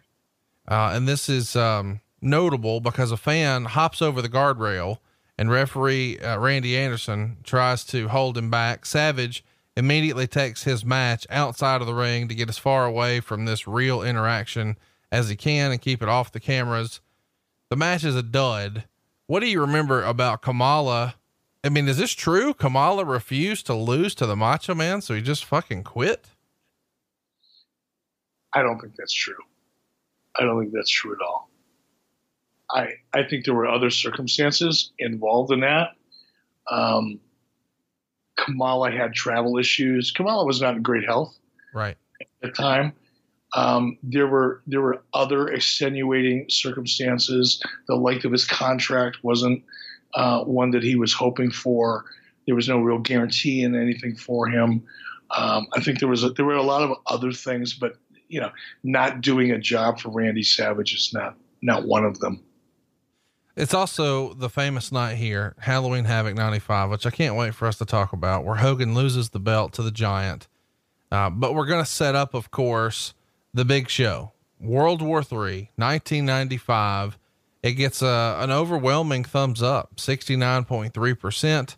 And this is everybody in one match. And I'm sure we'll talk about this in long form some other time. But the result is Randy Savage becomes the World War III winner and the world champion. And it goes down on November 26th in Virginia. Why was the decision made to put Savage over here? Earlier in the night, he has a singles match where Luger beats him, but then he comes back, wins the battle royal, and now he's the champ. And this is talked about a lot because of the Hogan involvement. What do you remember about World War III and the decision to put the belt on to Randy Savage here? Well, Randy had been with us now for almost two years by that point. Well, it was a year. I mean, he came in in November of '94, oh, so we're one right. we're one year okay. later. Okay, so he'd been with us about a year at that point, um, just under a year, um, and it was time. I mean, he was a top player. I mean, it's not a really it, it, shouldn't be talked about too much. Why wouldn't you put a belt on a guy like Randy Savage? Well, I think the idea is that Hogan wasn't eliminated. And so, as a reminder here, uh, what happens is uh, Hogan's dumping a bunch of dudes out, like three at a time. And then he's pulled under the bottom rope by the giant. And the camera's on Hogan. Savage, who's not on camera, is dumping gang over. And before anybody really knows what's going on, Savage is announced as the champion. And Meltzer would write Hogan complained that he never went over the top, but was booed like crazy for doing so. Hogan even went to the crowd which in an earlier interview booed him out of the building and was chanting Hogan sucks at him so loud they had to turn the crowd noise down during the interview and asked to tell Savage and the ref that he'd gone under the bottom rope and not over the top rope. And the crowd, for the most part, is reacting by screaming no at him. Uh, of course, Meltzer would put it over, saying the Battle Royal was said to be good live on television, but with three rings, three pictures, three announcing teams, the first 15 minutes feel like we're watching test patterns. And I think a lot of people would agree that as a live event, a spectacle, it's easy. I mean, it's fun, but on TV, it does present a certain set of challenges. But the idea here is it's supposed to be Savage's crowning moment, but instead, Hogan saying, I didn't go over the top, brother. What's the thinking here? Probably trying to build story, laying the foundation for story in the future. Be my guess. You know, I'd have to ask him honestly. Sure. I, I certainly didn't pick his brains when, when when it was over with, but you know, hearing it laid out the way you're laying it out, knowing Hulk the way I I know I'm now knew him then, um, it's probably one of those improvisational things he did to kind of at least lay the seed or lay the foundation for something in the future so that it could go somewhere. The show goes off the air uh, with these two guys celebrating because, as Bruce would tell us, Hogan must pose. So there you go. It's Hogan's uh, or Savage's rather first year in WCW. We talked a lot about the contract and uh, the way it was signed, and immediately putting him into you know comfortable matches with old opponents. His big feud. They got a four star match with Ric Flair, and then a rather interesting finish. And I'm sure we'll cover that pay per view some other time. Let's take some questions. We asked you on Twitter at 83 weeks if you wanted to ask Eric a question, and we're going to rapid fire some of these. Eric, are you ready? Ready. Josh Kuhn wants to know where does Macho Man rank all time in Eric Bischoff's opinion? One of the top three. Rusty wants to know Did Savage and Liz ever appear as if they would rekindle their romance? No, they never did. And I'm, you know, it's interesting. We didn't really cover that much in the show, and I'm going to take the opportunity to do it now. Um, Randy was really, Randy was a big advocate to bring Liz in. And, you know, going back to some of your early questions about, you know, my perception of Randy and concerns I may have had about Randy based on what I had heard earlier. Um, I was a, at this point, you know, when, when Randy wanted to bring Liz in, I was a little nervous about it because I, the history, you know, bringing in your ex-wife, you know, knowing that Randy had a reputation for being insanely jealous um, and overprotective, uh, probably the better way to say it, really, I really questioned my judgment in making that decision. But I will say that Randy was 100% professional and he was very protective of Liz. He he was creatively, you know, he, he didn't demand that she be treated like a queen or special or anything like that.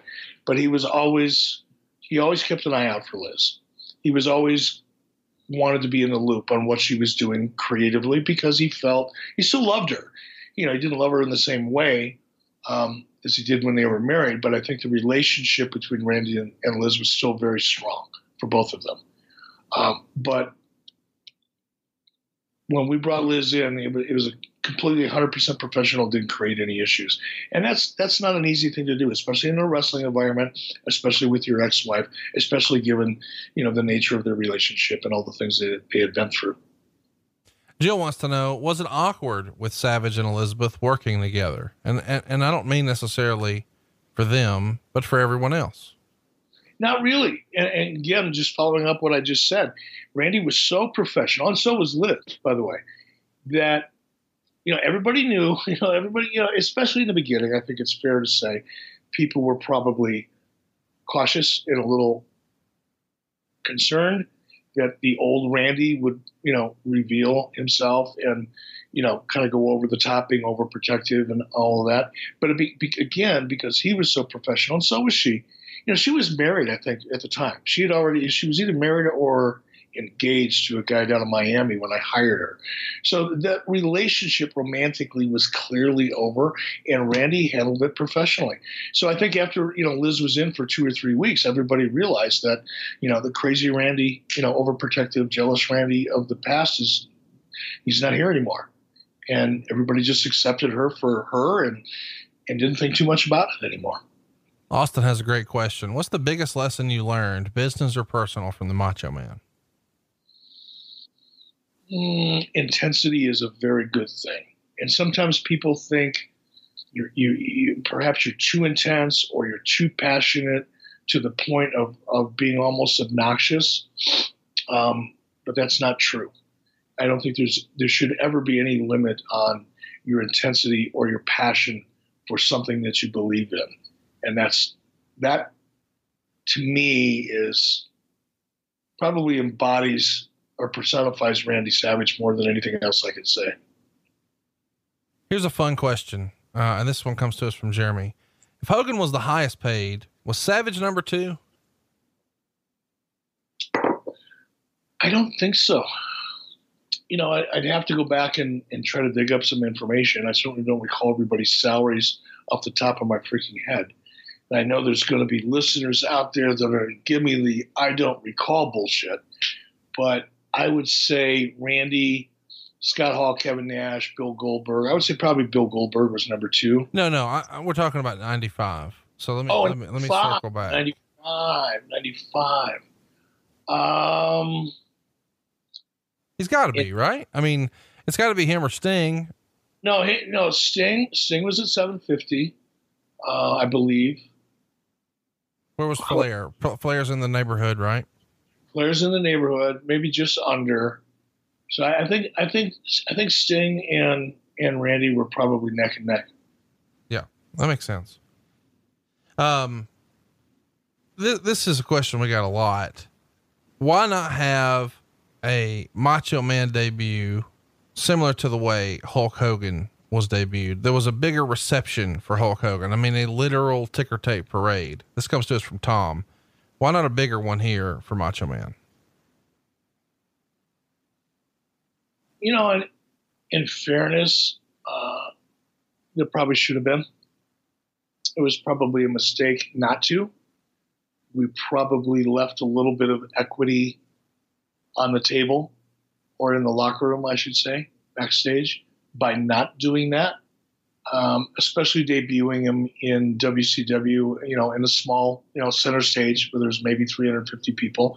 And again, I watched that yesterday, and we made it look as good as you could possibly make it look. Um, actually, it looked pretty great, even by today's standards, for such a small arena, particularly one configured the way that one was with such a steep seating uh, configuration and all that. But um, had we, you know, brought him out with a little bit more pomp and circumstance, no pun intended, with with deference to his music, I think we probably could have gotten a little bit more equity out of it if not from the wrestling audience, because the wrestling audience didn't need it. But I think we probably could have done a better job, in fairness, uh, by positioning him even more so to advertisers and cable, you know, outlets and, and pay per view companies and things like that. It's a good point. Matt De La Rosa wants to know Savage was known for his work outside of the ring with children and other charities. Did this continue during his time with WCW? Yeah, he did. And Randy did a lot of things that we didn't we didn't know about. Randy was a good dude, man. He wasn't just doing it for the PR. He was a good dude. Andrew wants to know Lanny's deal. What's up with that? And of course, what Andrew's referencing is Lanny Poffo famously had a deal for a long time with WCW. Was that addressed in 95 when he first came over or did Lanny's deal come later? Lanny's deal came later. And, you know, I like, I like Lanny. I see Lanny four or five times a year when we do independent shows and comic cons and things like that. And I didn't really know Lanny. I knew of him, but I didn't know him before we brought him in. But going back to Randy's loyalty and commitment to family, when we renegotiated Randy's, not renegotiated, but when we negotiated Randy's second contract, um, Randy wanted Lanny to come in, thinking about a buck fifty or a buck seventy five. And I just couldn't do it. I couldn't justify it. And we we went back and forth, and it wasn't, you know, it didn't get ugly. There were no threats made. There was none of that. But it it it was Randy Savage intense. Um, and I finally I just I said, Randy, I, I can't. There's just I can't do that. So Randy said, okay, we've already agreed on my number. Reduce my number by X amount to cover Lanny's. So Randy paid Lanny's deal. Wow. There you go. Dropping some knowledge here today. Good That question. Another question here from Matt. He's bringing the noise here. Uh, Poffo was inducted into the WCW Hall of Fame this year.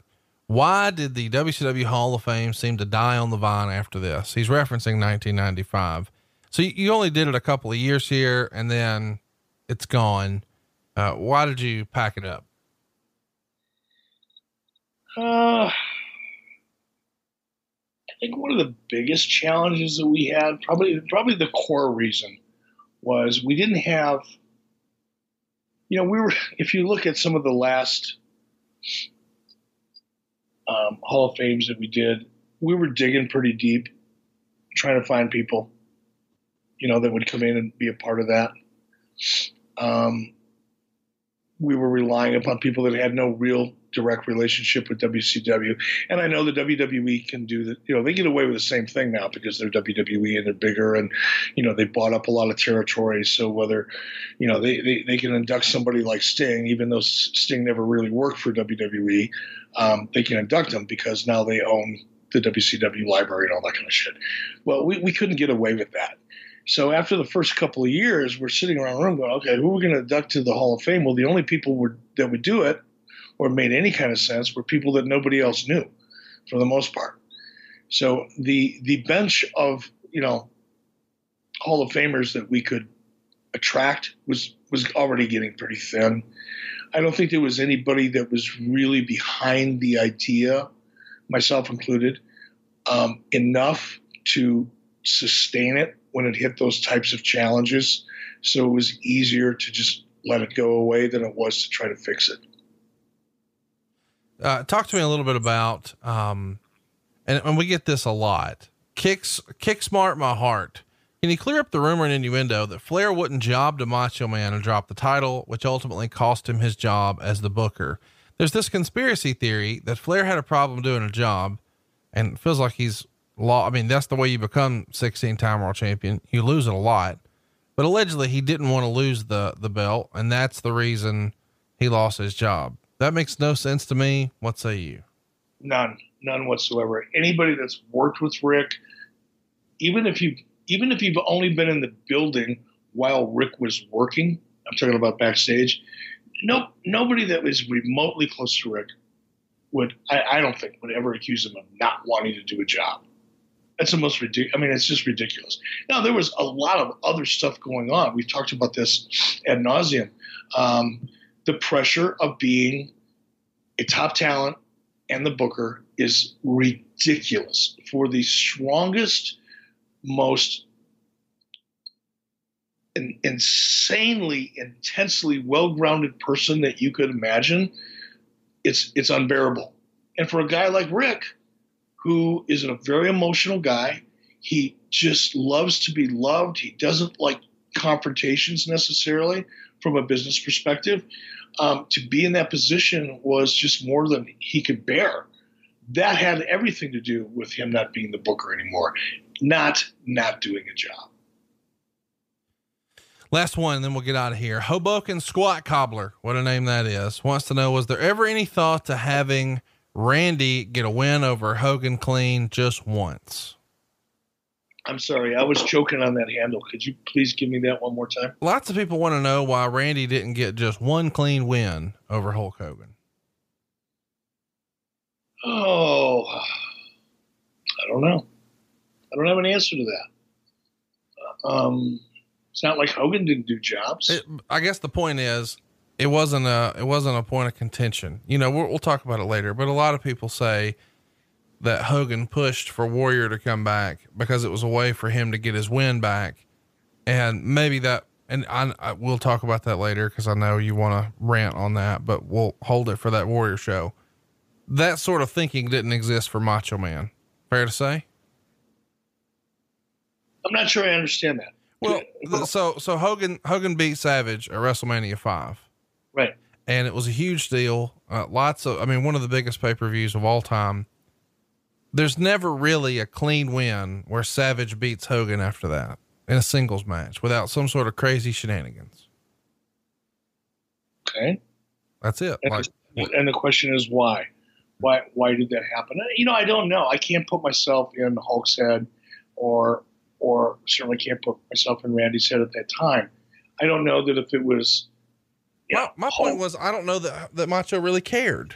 Like, I don't think. I mean, I, here's if I had to guess, and that's what I have to do. I mean, we don't have a, any other choice but to guess trying to answer a question like that. My guess is if there's a logical answer for it, it would be that they both recognized. That's the one thing about guys like Randy and and, and I know this for a fact because I I used to hang with both of them um, at the same time when they were getting along. Um, they both knew that they could probably extend their careers, you know, five or ten years just based on their ability to continue to tell stories. So if my my guess is that if I had to if I had to, they probably realize, okay, there there's a big one here where Randy actually beats Hulk clean, and then there's a return because that's the way they thought. That's just the way their brains work. That's the way they grew up in the business, and that that was to them that was money in the bank. That would be my guess. My other guess would be, who give a fuck? it's just business. Wasn't necessary. It may be. It may have felt necessary to the audience and to the conspiracy theorists theorists that are out there, especially the ones that want to, you know, portray Hulk as being really selfish and always protecting himself and, you know, bringing in warriors who didn't have to do a job for Randy, whatever the fucking conspiracy is. Yeah, that makes sense to people that live in that conspiracy world. But I, I would say my first guess, Randy didn't really care. My second guess, maybe they thought about it and talked about it and realized that that, that could be money in the bank down the road. I don't know. We'll see you next week right here on 83 Weeks with Eric Bischoff.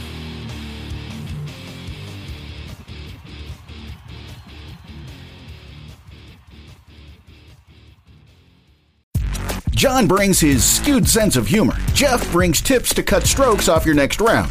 Together, it's those weekend golf guys. They'll pay a lot of money to PXG and Titleist and Callaway and on and on and on, right? How many yards do you think you're going to pick up with that extra driver? I think I can get an extra 5 to 10. What if I give you 15 to 20? you pay me more. Jeff Smith right? teaches on the sliding scale. those weekend golf guys, the podcast, part of the Bleav Network. Just search B L E A V on YouTube or wherever you listen.